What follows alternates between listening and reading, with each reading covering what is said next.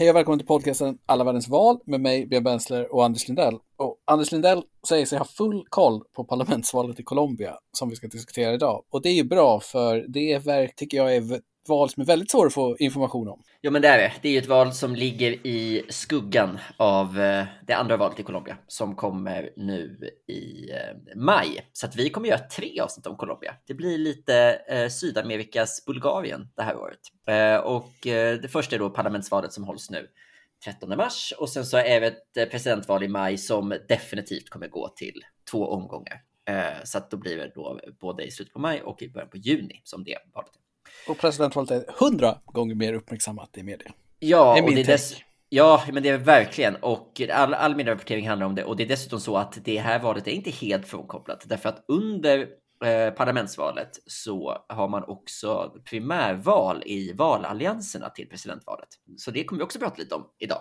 Så att eh, vi börjar, vi värmer upp lite försiktigt även med presidentvals. Eh, och då, vi kan säga direkt då att anledningen till att de har två val, men inte samtidigt. Att det är bara så här. Det är alltid parlamentsval två månader innan presidentval. Punkt. Precis, det är inte någon konstig att så här, det är fyra och fem år som, som kraschar, utan de, de båda, båda väljs för fjärde år och eh, de vill ha det så här helt enkelt. De har valt det alldeles frivilligt.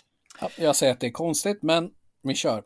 Vad har vi för politiskt system då? Jo, vi har två hus, eller hur? Ja, det är ett delat parlament med en, en, en, ett representanthus och en senat. Det som är lite ovanligt då är att de är valda på väldigt, väldigt lika sätt. Så både representanthuset och senaten är valda proportionerligt. Men och representanthuset är liksom lite mer lokalt. Där är det 32 valkretsar totalt som väljer 188 platser.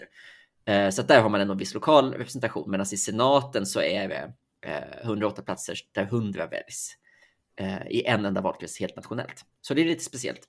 Och eh, det som också är väldigt speciellt i Colombia är ju att de har en väldigt speciell typ av kvotering av politiska platser. Så dels har man ju, vilket ju inte är så vanligt, alltså att det är olika ursprungsbefolkningsgrupper och så, eller personer från ursprungsbefolkningen har några platser och den afrokolombianska gruppen har några platser i representanthuset. Men sen har man ju också platser till FARC, alltså den tidigare väpnade eh, gerillan i de här husen. Eh, och man har platser avsatta till offren för den väpnade konflikten som har funnits i Colombia massa år, som vi också kan prata lite om. Och det är ju ovanligt med den typen av, eh, av båda de två. Dels att, att ha det som en grupp eh, som man eh, liksom kvoterar in, men också att, ha, att kvotera in en politisk organisation är ju väldigt, väldigt ovanligt. Ja, men det är också för att det här är ett mindre viktigt val än det andra, så de kan göra lite vad de vill. Ja, men det, det, är väl det är inte mindre. Det är inte så att de är särskilt mycket mindre svagare. Alltså det är inte ett svagare parlament konstitutionellt. Alltså mediebevakning handlar ju om presidentvalet, men Colombia har ju inte en, ett parlament som är mer underställt presidenten än något annat land. Om du säger det så, du vet bättre än jag. Eh, tvåan, i pres tvåan ja. i presidentvalet får också en plats i senaten, vilket jag tycker är kul. Jag gillar tröstpriser på något sätt. Ja, det, det har vi också sett. Det var Honduras som har det. Och tvåan i vicepresidenten får en plats i, i andra huset. Då. Så ja. att de, har, de får varsin liten, liten stol. Ja, det blir härligt. Ja, och eh, presidenten väljs då även här bara på en period. Det, det, är alltså en ny president som väljs varje val. Och eh, ja, som, som du ändå antyder så är, har presidenten ändå en ganska stark roll. Liksom. Det är ett presidentiellt system där presidenten också leder regeringen och där liksom presidentvalet eh, ja, har den stora, den stora vikten och den stora betydelsen. Så är det. Um, även om det i förhållande till sådana system inte kanske är ja, så himla stor skillnad mot ja, men, USA. Eller så. Eh, och ska vi säga någonting om demokratiskt det, för det pratade vi lite om innan. Det är ju liksom på ett sätt kan man ju vara lite förvånad över att alltså, Colombia är ju jämfört med många av sina grannländer ganska demokratiskt stabilt. Och det är ju eh, intressant med tanke på hur mycket man liksom vet om så här, våldsamhet och väpnade grupper och, och sådär. Eh, men liksom det själva politiska systemet har betraktats som demokratiskt. Liksom. Eh, däremot så är det ju liksom allt det runt omkring, typ så här ett livskraftigt civilsamhälle och så här trygghet i till och i vallokaler och sånt där. Allt sånt kan ju vara hotat i Colombia. Alltså, så det, det är en otroligt eh, våldsam historia ändå. Mm. De har ju liksom en tioårsperiod som heter La Violenza. Ja, precis. Eh, och, eh, och så, att liksom, så att det beror på lite vad man lägger i ordet demokrati. Men om man kollar på det konstitutionella systemet så brukar det få ganska goda poäng. Men kollar man på demokratin som liksom en livskraftig flora av olika röster som syns och hörs så är vi betydligt. Men vad kan säga, jämfört med sina latinamerikanska vänländer så har man ju väldigt kort och få perioder av militärdiktatur. Ja, precis. Och på så sätt är man ju mer, har liksom en annan typ av politisk tradition. Mm. Men vi kan säga lite kort om landet på att det, jag tror alla vet var det ligger. Det ligger precis liksom norra Sydamerika. Eh, är jätte, jättestort och har 50 miljoner invånare. Och det är liksom eh, jävligt ekonomiskt ojämlikt land. Mm. Eh, det kommer vi komma in på när vi snackar frågorna lite, eller partierna. Men när man läste på lite innan nu så var det chockerande ändå, måste jag ändå säga. Jag mm. menar, eh, eh, vi läste ju på lite högt innan där och då sa jag att någon artikel sa att eh, 1% äger 80% av all mark. Och då sa du, är det mm. ens mycket? Jo, men fan, 1,1 miljoner kvadratkilometer. Det betyder att 1% av de här 50 miljonerna äger 800 000 kvadratkilometer mark. Det är rätt mycket. Eh, så ja, om all mark ägs, det är väl inte heller självklart. Det tror jag inte alltid gör. Det är säkert mycket mark som är liksom, ja, Nej, jag fattar. Jag fattar. Men, liksom, eh, men ekonomin är i fokus i det här valet och covid är i fokus. Och har vi något mer liksom på det colombianska samhället, samhället och ekonomin? Är de kända för något? Jo, de är kända för knark såklart. Och där kollade vi upp innan att eh, eh, det vanligaste ursprungslandet för kokain i USA är fortfarande Colombia. Så alla som har tittat på Narcos på Netflix kan, kan hålla sig lugna med att den industrin fortsätter. Precis, man behöver inte, man behöver inte bli nostalgisk och orolig för kokainindustrin. Nej, precis. Eh, men ska vi titta lite på historien? Eh, vi, så här är det ju att som alla andra platser så har det ju hänt jävligt mycket innan européerna kom dit. Och likaså i Colombia. Men det skiter vi Utan eh, det, så, som så många andra latinamerikanska länder så är det ju så att när Napoleon målar om i Europa så faller Spanien och då blir de här länderna typ självständiga samtidigt, ungefär 1810. Och då är de ju Gran Colombia med Simon Bolivar, som du gillar, eller? Det är väl det enda namnet man eh, behöver kunna, eller i alla fall eh, kan, om, i den, liksom, den eh, eran av latinamerikansk politik eller självständighetskamp liksom, som ju hade ett, alltså och det här Gran Colombia var ju då inte nödvändigtvis Colombia, utan det var ju, det var ju, eller det var Colombia, men det var ju ännu, ännu mer. Det var ju liksom, och Bolivar var ju liksom den här superfrihetskämpen eh, som liksom då styrde ett jättestort eh, land som då var Colombia, Venezuela, Ecuador och Panama typ. Ja, det, hade det hängt ihop idag hade det varit ett riktigt jävla superland alltså.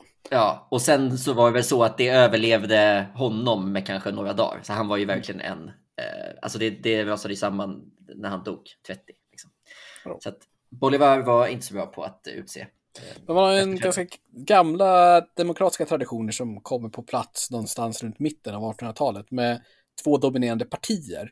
Och det liberala och det konservativa partiet. Och de, de två partiorganisationerna dominerade sen colombiansk politik fram och tillbaks på olika sätt i ungefär 150 år.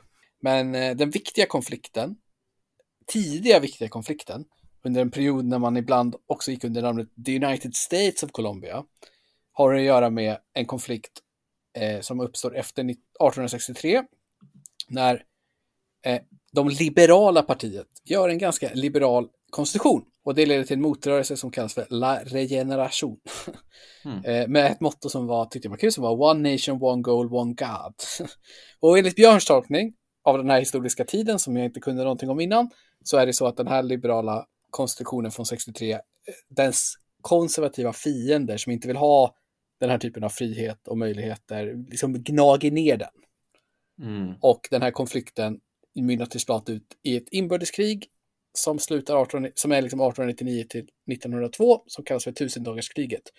Och det här efter ett oerhört våldsamt krig så vinner det konservativa då, och de styr sedan i 28 år efter det. Så att det konservativa partiet liksom en blodig konflikt som slutar, eller en, en, en konflikt som pågår i 40 år, slutar i ett krig och sen med dem som styrande. Och sen dess har liksom inte Colombias enhetsstat hotats, utan det är liksom de konservativa vann och ja, förutsättningarna mm. ungefär därefter. Det blev inte mindre stökigt efter det, för då kom vi till den här perioden som hette La Violenza, som var 50 och 40-talet. Mm. Och sen kommer en militärkupp, partierna kommer ihop igen och sen händer det massa grejer och sen har vi ju de här, alltså, jag tyckte det var, när jag försökte läsa på så, historien efter 1950, det är så jäkla mycket som händer där alltså. Ja, och man ska liksom för liksom, under La Violencia så var vi ju fortfarande ändå den här gamla konflikten mellan liberala och konservativa. Men då hade ju också kalla kriget hunnit trumma igång lite grann och det fanns ju kanske en ytterligare liksom vänstergrupper som, som också var en del av det där. Och det var väl det som hände där var väl att man slog ner ganska hårt mot liksom, olika bonderörelser organiserade små eh, farmare och liksom, kommunistiska grupper. Och det födde ju på 60-talet det som sen, som, som inte har ett lika klatschigt namn, utan som bara brukar kallas liksom den, den väpnade konflikten i Colombia. Där är ju så här det mest namnkunniga eh, organisationen från det här är ju FARC, alltså eh, F-A-R-C, som ju då står för, det är ju en förkortning eh, av Fuerza Armadas Revolucionarias de Colombia, alltså den Colombias revolutionära väpnade styrkor. Eh, och, men de, de var inte, dels var de absolut inte den enda vänstergrillan, utan det fanns liksom en del andra vänstergrupper som tog till vapen.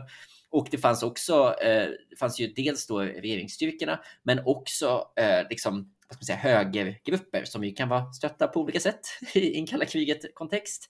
Eh, som ju då kanske inte riktigt alltid med statens goda minne gick väldigt hårt åt, åt de här vänstergrupperna. Så det var ju liksom någon slags treparts krig, även om staten och de paramilitärgrupperna inte slogs med varandra. Eh, och sen så med tidens gång, apropå knarket, då, så har ju det varit en, liksom en fjärde del som har kommit upp, alltså med liksom gängen och sådär. Eh, och, och knarkkartellerna och det här har ju varit ett liksom fruktansvärt blodigt krig som har påverkat liksom extremt stora delar av eh, befolkningen. Alltså jag eh, läste någonstans att liksom 17 procent av Colombias befolkning be beräknas vara liksom påverkade på något sätt. Stökiga beräkningar där alltså. Ja, det är svårt då, men det, jag tolkar det som att det är då att, alltså, att, någon, att man blir liksom antingen fysiskt skadad men liksom också flyttad. Det har varit extremt många som liksom blivit fördrivna från sina hem och sånt där. Så att det har ju varit en, en, en väldigt, liksom, någonting som verkligen har påverkat, inte bara liksom, det är klart att det hade ju varit ett trauma, för, om, även om det bara var liksom en, eh, en miljon människor som hade påverkats. Men nu är det alltså liksom typ fem miljoner som har behövt fly från sina hem. Så det, det, är inte så konstigt att det är en stor del av landets liksom, politiska historia. Och det kanske liksom, om man tar sig in på liksom hur de politiska krafterna och så, vad som har hänt med dem, så kanske så är FARC konflikten eller, konflikt, eller, eller den väpnade konflikten i landet är liksom ett viktigt sätt för att förstå det. För som du nämnde så styrde ju konservativa och liberala partiet typ varannan gång, lite olika, ibland helt i samförstånd, om jag förstått det rätt. Ja, de gjorde en pakt 57, ja. där de bildade nationella fronten, där de sa att de skulle dela på presidentposten varannan gång, vart fjärde år, under 16 år. Ja, men det var, och det var ju verkligen, det var ju när, liksom, när det blev Nej, men då gick, de ju, då gick de ju ihop mot alla de här vänstergrillorna och liksom skulle städa upp. Precis. Så att man kan säga att även om det liberala partiet har varit liksom har haft en vänster inom sig och då och då varit kanske lite mer vänster och sådär, så har vi just inte funnits riktigt en parlamentarisk vänster i Colombia, utan de här två partierna styrde ju eh, ordentligt fram till eh, 2000. Och då eh, var det liksom inte en, en vänsterrörelse som hände, utan istället så kom ju en, en viktig person till makten i det här som är Alvaro Uribe. Och Uribe, han liksom eh, var en, var en, del av det liberala partiet, men kanske lite kände sig att han kom på kant på dem, hoppade av och körde en independent kampanj stöttad av ganska eh, av så andra prominenta affärsmän och sånt där. Så att han var liksom en höger, eh, han var höger om sitt parti, men istället för att gå över till högerpartiet så gick, blev han en independent. Och han vann och eh, styrde sedan Colombia mellan 2002 och 2010. Och under den här perioden så gick man väldigt hårt åt FARC militärt och det blev liksom en, ja men ett, ett liksom skifte i, han var liksom emot de försök som hade gjorts innan där man eh, kanske försökte medla lite och sådär, utan och var så här, men vi måste få ner eh, den här, de här grupperna. Ja, men det är så här, han var ju hård, eller hur? Men det är ju lite så här att det var bara Reagan som kunde göra en deal med Sovjet, liksom. Du vet, eller Nixon. De som var liksom mest antikommunister, hade hög trovärdighet i det, kan ju göra en deal då. Ja, samma här liksom. Kommer du från ett... Ja, fast Kom... han, gjorde ing... han gjorde ingen deal. Utan nej, han gjorde han. Nej, han hade kunnat göra en deal, men han var istället... Han sket det. Ja, för det som istället hände att han hade en eh, försvarsminister som hette Juan Manuel Santos, eh, som var populär och som han tyckte om och som han liksom lyfte fram. För på den här tiden fick man sitta två mandatperioder, så då lyfte han fram Santos när hans två perioder var slut och sa så här, men det här är min, det här är min gubbe, han ska köra. Och det som händer är att här kommer då Nixon. Så att eh, här är snarare Nixon i Kina ögonblicket. Därför att då blir vi Uribes, den här hårdföra högerpresidentens försvarsminister. Då tänker man oj, nu blir det liksom ännu mer strider här. Men det Santos istället ganska snabbt gör, det är att han, han går på en mycket mer så här medlande approach och man påbörjar liksom under hans presidenttid det som har blivit en ganska så här berömd fredsprocess i Colombia, liksom, som är jätteinkluderande och handlar jättemycket om försonings försoningsprocesser och att det liksom, man ska be om ursäkt för vad som har hänt och be om ursäkt till offren och blanda in offren och civilsamhället i, liksom, i fredsprocessen och så där. Uh, och det här Men sen röstas väl den ner? Ja, precis. Ja, men det händer också. Eh, ja, så. så att den, den togs fram, röstades ner, för, för den togs fram till en folkomröstning. Och det var kul, för jag lyssnade på eh, Konflikt i P1 som eh, nyss innan det, bara några dagar innan det. Och då var alla övertygade om att den skulle gå igenom. Alltså, både i Colombia, men ännu mer kanske i Sverige. Så man är övertygad om att ah, det här är så bra, det kommer gå igenom. Eh, men det gjorde det inte då, eh, utan då fick man göra om fredsavtalet lite grann och sen kom, gick det inte till omröstning, utan, eller till folkomröstning, utan det gick till eh, kongressen istället. Så senaten och representanthuset tog enhälligt det här beslutet. Så det var ändå någon slags, liksom, det var inte så politiserat. Ja, man kan inte hålla på och ha folkomröstningar om allt heller. Man får liksom, rösta folket fel. Ja, men det var kanske en liten, ju... en liten missräkning från den här Juan Manuel Santos. Då. Han men, fick ju ändå Nobels fredspris. Som vi exakt, han fick ändå Nobels fredspris samma år, då, 20, 2016. Uh, den han inte fick, liksom, den som inte höll med honom var ju Uribe, hans gamla liksom, mentor, som ju hatade honom och, och liksom backade en ny kandidat i valet 2014 utan att vinna. Och sen ytterligare en ny uh, 2018, som ju då är sittande president uh, Duque. Så att den här Alvaro Uribe har verkligen varit med och han sitter i senaten nu och är liksom verkligen fortfarande en levande kraft, även även om han liksom har gjort sina två vändor i, i presidentpalatset. Det finns ju två kända colombianer. Det är ju Shakira och Pablo Escobar. Ja. Och Pablo Escobar, hans era är ju liksom samtida med Farc-grejen, liksom kan man väl säga. Mm. Typ att liksom den här otroliga drogexpansionen och så. Eh, den är ju också med 80-90-talet, eller Ja, och ett av de, och ett av de stora eh, utmaningarna för de delarna av Farc som har velat typ förhandla, för det ska man säga, jättemånga ville ju inte det liksom, utan ville ju fortsätta vara i, i liksom konflikt med staten. Men det var ju att just att gängen och kartellerna liksom erbjuder en ny miljö för Farc-killarna Förstår jag. Om de inte längre får skjuta, får skjuta folk eh, åt Farc så kan de få göra det åt, åt kartellerna. Så det, var, det har ju också varit liksom, att det finns en sån miljö har ju varit en jätteutmaning i, i fredsprocessen. Liksom.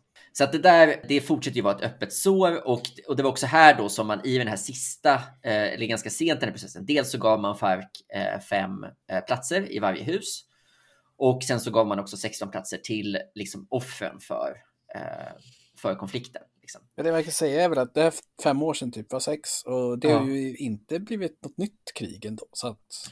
Nej, det finns väl i det, det, Jo, men det är väl ingen riktig, det är väl ändå så här, det har inte kapsejsat helt i min bild. Nej, och jag tror framförallt att just i förhållande till Farc så har det nog funkat. Ja, liksom, men, den... Nu eh, har vi snackat alldeles för länge om det här för vi ska prata om exakt samma sak om några veckor. Så eh, ska vi gå över på, partierna? på partierna? Ja, men det var ju tanken att det här skulle vara en liten, eh, eh, att vi började de konservativa och liberala och sen liksom gick upp på de här andra. Vi börjar med Centro Democratico då. Ja, okej, okay, det kan vi. Det är ju då Ivan eh, Duckes parti, alltså sittande presidenten, och alltså Uribes parti. Det som han, eh, det som startades för att ta honom eh, till makten kan man säga. Det är, en om, det är, som, det är liksom hans gamla valmaskin som han har byggt om. Så det är det tydliga högerpartiet i Colombia. Mm. Eh, och, med mäktiga 16 procent stöd i senaste valet. Exakt, eh, det kan man säga. Det är väldigt Som största parti då. Det påminner lite om eh, liksom Peru här. Att det, man har inte över 20 procent, även de stora partierna har liksom mindre. Så att eh, buckle up, för nu blir det en, nu kommer en massa partier. Men man kan säga att det gamla konservativa partiet som är också då en del av högern, de har nu eh, liksom 12-13 procent ungefär. Jag behöver inte dra exakt vad de har i senaten och eh, Eh, kongressen, efter, eller senaten och representanthuset, eftersom de har så lika siffror, eftersom det är så lika valsystem där. Så att de är ju liksom, och det är ju, det är ju gamla konservativa partiet som, som finns och som, som stöttar, liksom, som ju är på, på den sidan. De är ju liksom, stöttar ju högerregeringen. Och, eh, och sen så är det ju det gamla liberala partiet ligger på också på ungefär 12 procent. Eh, och där har vi ju hänt, de har vi hänt mer med. Alltså först hade man splittringen att Ducke splittrades ut. Sen har det också splittrats ut ett parti ur dem som heter Cambio Radical som då betyder radikal förändring, men det verkar snarare vara ett väldigt så, samarbetsvilligt eh, mittenparti som har stöttat alla möjliga. Det kanske är radikalt i Colombia. Ja, kanske. Um, och sen så finns det ett parti som heter Partido de la U kallas det bara. Eller, men fullständiga namnet är De la Unión por la Gente, alltså folkets förening. Eller säga. Eh, och det startade av, startades av den här Santos, alltså presidenten under de åtta åren, där man, presidenten som fick fredspriset. Eh, och det är också en splittring utifrån det här eh, det liberala partiet. Så att det finns liksom, vad ska man säga, väldigt, det har hänt mycket på den liberala sidan. Men det har kanske hänt ännu mer och det kommer man ju inte se, för det här är ju som parlamentet ser ut nu. Liksom. Men det har hänt ännu mer på vänstersidan där den partiet som heter Pacto Humana som inte då sitter idag kommer liksom. Nej, förlåt. Pacto Historico heter hur går, det med all, hur går det med Allianza Verde då? Jo, precis. Det är ett grönt parti och som är väldigt eh, Bogotá-centrerat. Har ju haft borgmästarskapet där och har ändå, jag tror man att 8% idag eh, och som sagt haft borgmästerskapet under Antanas Mokus. Är nämna honom för att han, det är roligt att han är litauisk invandrare eller har litauiska föräldrar i Colombia. Det känns liksom som en väldigt ovanlig grej. Lite ovanligt, ja. Eh, och sen finns det liksom Eh, sen finns det ju en del så här, små partier för de här för de grupperna som har avsatta platser, alltså ursprungsbefolkning och sånt där.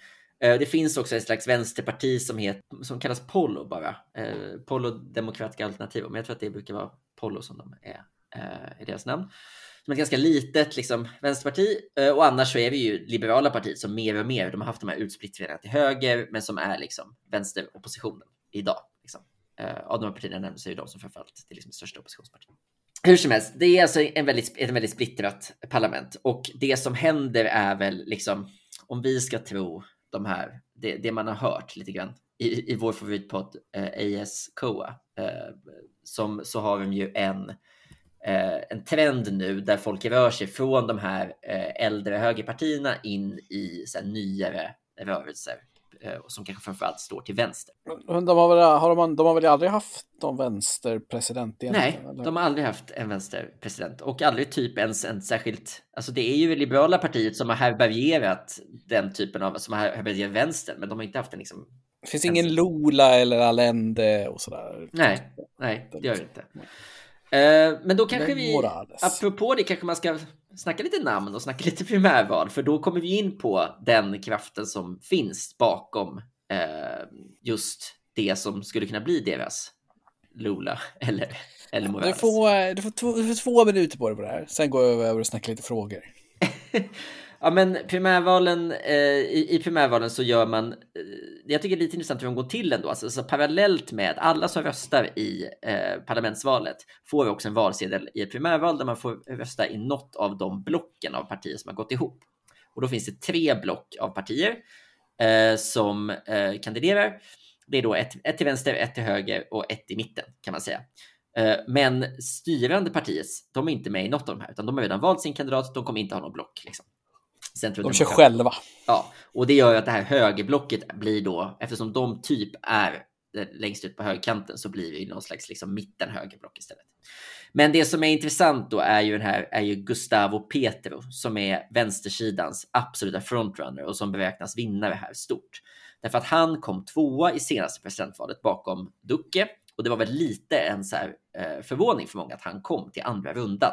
Eh, liksom mittenkandidaterna lyckas inte enas bakom någon, utan det blev istället den här Petro som har suttit i parlamentet jättelänge, men kommer från ett jättelitet parti eh, som liksom typ bara har platser i, i Bogotas kommunfullmäktige, liksom, men som eh, han liksom leder. Och han lyckades då ena en ganska stor vänster, massa unga väljare och så bakom sig och kom, och kom tvåa sist. Och är just nu en av de mest liksom, eh, igenkända och uppskattade politikerna i, i mätningar och så där, i Colombia. Så han förväntas vinna där. På högersidan så finns det liksom, är lite splittrat där, är väldigt mycket så gamla borgmästare. Det har vi sett mycket i Latinamerika också. Alltså det är en gammal borgmästare i Medellin, en gammal borgmästare i Barranquilla som är en av de större städerna och en gammal borgmästare i Bogotá som kör mot varandra på den här högersidan. Och det som är lite intressant med dem är just det här med att även i högen finns det liksom någon slags rörelse mot mitten. Liksom att, att det finns en, en jakt efter en mer vad ska man säga, moderat högerkandidat där. Vad jag förstår. Och det, det kommer troligtvis, primärval kommer troligtvis vinnas av eh, en kille som heter Federico Guterres, om jag förstår rätt. Och han är då den här gamla borgmästaren i Medellin som tillhörde det här eh, Centro-Democratico-partiet, eh, alltså det stora högerpartiet, men som liksom lite har kommit på kant med dem i takt med att de har rört sig högerut. Eh, och sen så har man den mitten blocket som ju är kanske mest intressant, för att det fanns inte i förra valet. Så fanns det ingen mittenblock. Istället fanns det jättemånga eh, som slog ut varandra och så blev det två ytterkantskandidater i andra omgången. Så att nu försöker de istället enas eh, bakom varandra. Eller bakom en av dem. Och det liksom gissningen som jag först, om jag förstår det rätt. Jag har inte liksom sett någon eh, liksom rådatan här, men eh, så eh, den som liksom tippas vinna är han som kom trea sist som heter Sergio eh, Fajardo som är liksom en som också har varit borgmästare, beskrivs i någon slags jag tror han är liksom matematiker från början på något sätt och har liksom ett stort fokus på så här att få fler kvinnor och unga i arbete och någon slags. Han beskrivs som någon slags samarbetsvillig person. Det kommer inte bli något alltså. Han är liksom den, den eh, vad ska man säga, konstruktiva mittens eh, favoritperson. Men här finns också en, en kille som heter Juan Manuel Galan som är, är son till en gammal här, presidentkandidat som blev mördad under spektakulära omständigheter. Så att han har liksom en, eh, kommer från en familj, kanske lite, förstår du, lite Kennedy-vibb på honom. Eh, och, och är också en av de med absolut bästa opinionsbalans, alltså också en så trygg, trygg person som många, som få tycker illa om. Så att det finns ett fält, men som sagt, vi kommer ju kunna prata om, om de här gubbarna lite eh, i, lite senare. Men det som är intressant, om jag tolkar rätt, är att här, i Colombia, det finns liksom dels den här stora vänstervågen eh, som troligtvis kommer svepa in i eh, parlamentet, så man kommer få en tydligare vänsterkraft och där eh, grupperna utanför vänstern försöker hitta en trygg kandidat som kan vara ett alternativ så att det inte blir så här yttersta höger mot yttersta vänster igen.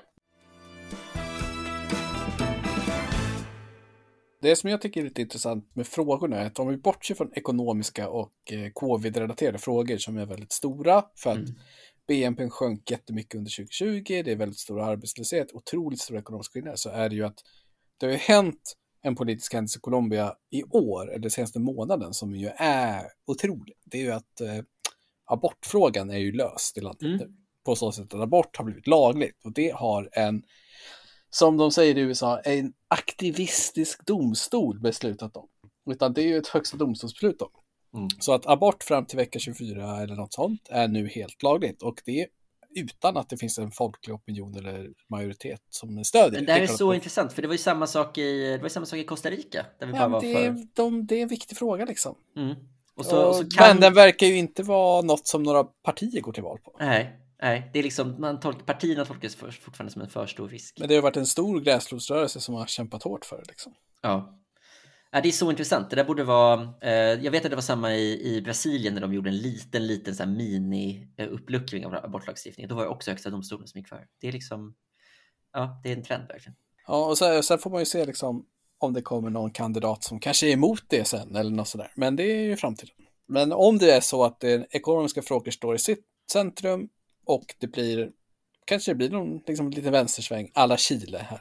Ja, precis. Precis som Chile så hade de ju också stora protester eh, för ett år sedan. Eh, som ju också var sådär, de, de handlade också om, jag har faktiskt inte koll på exakt vad det var som, jag tror det var någon sjukvårdspolitisk eh, reform som, som liksom, vad ska man säga, var gnistan.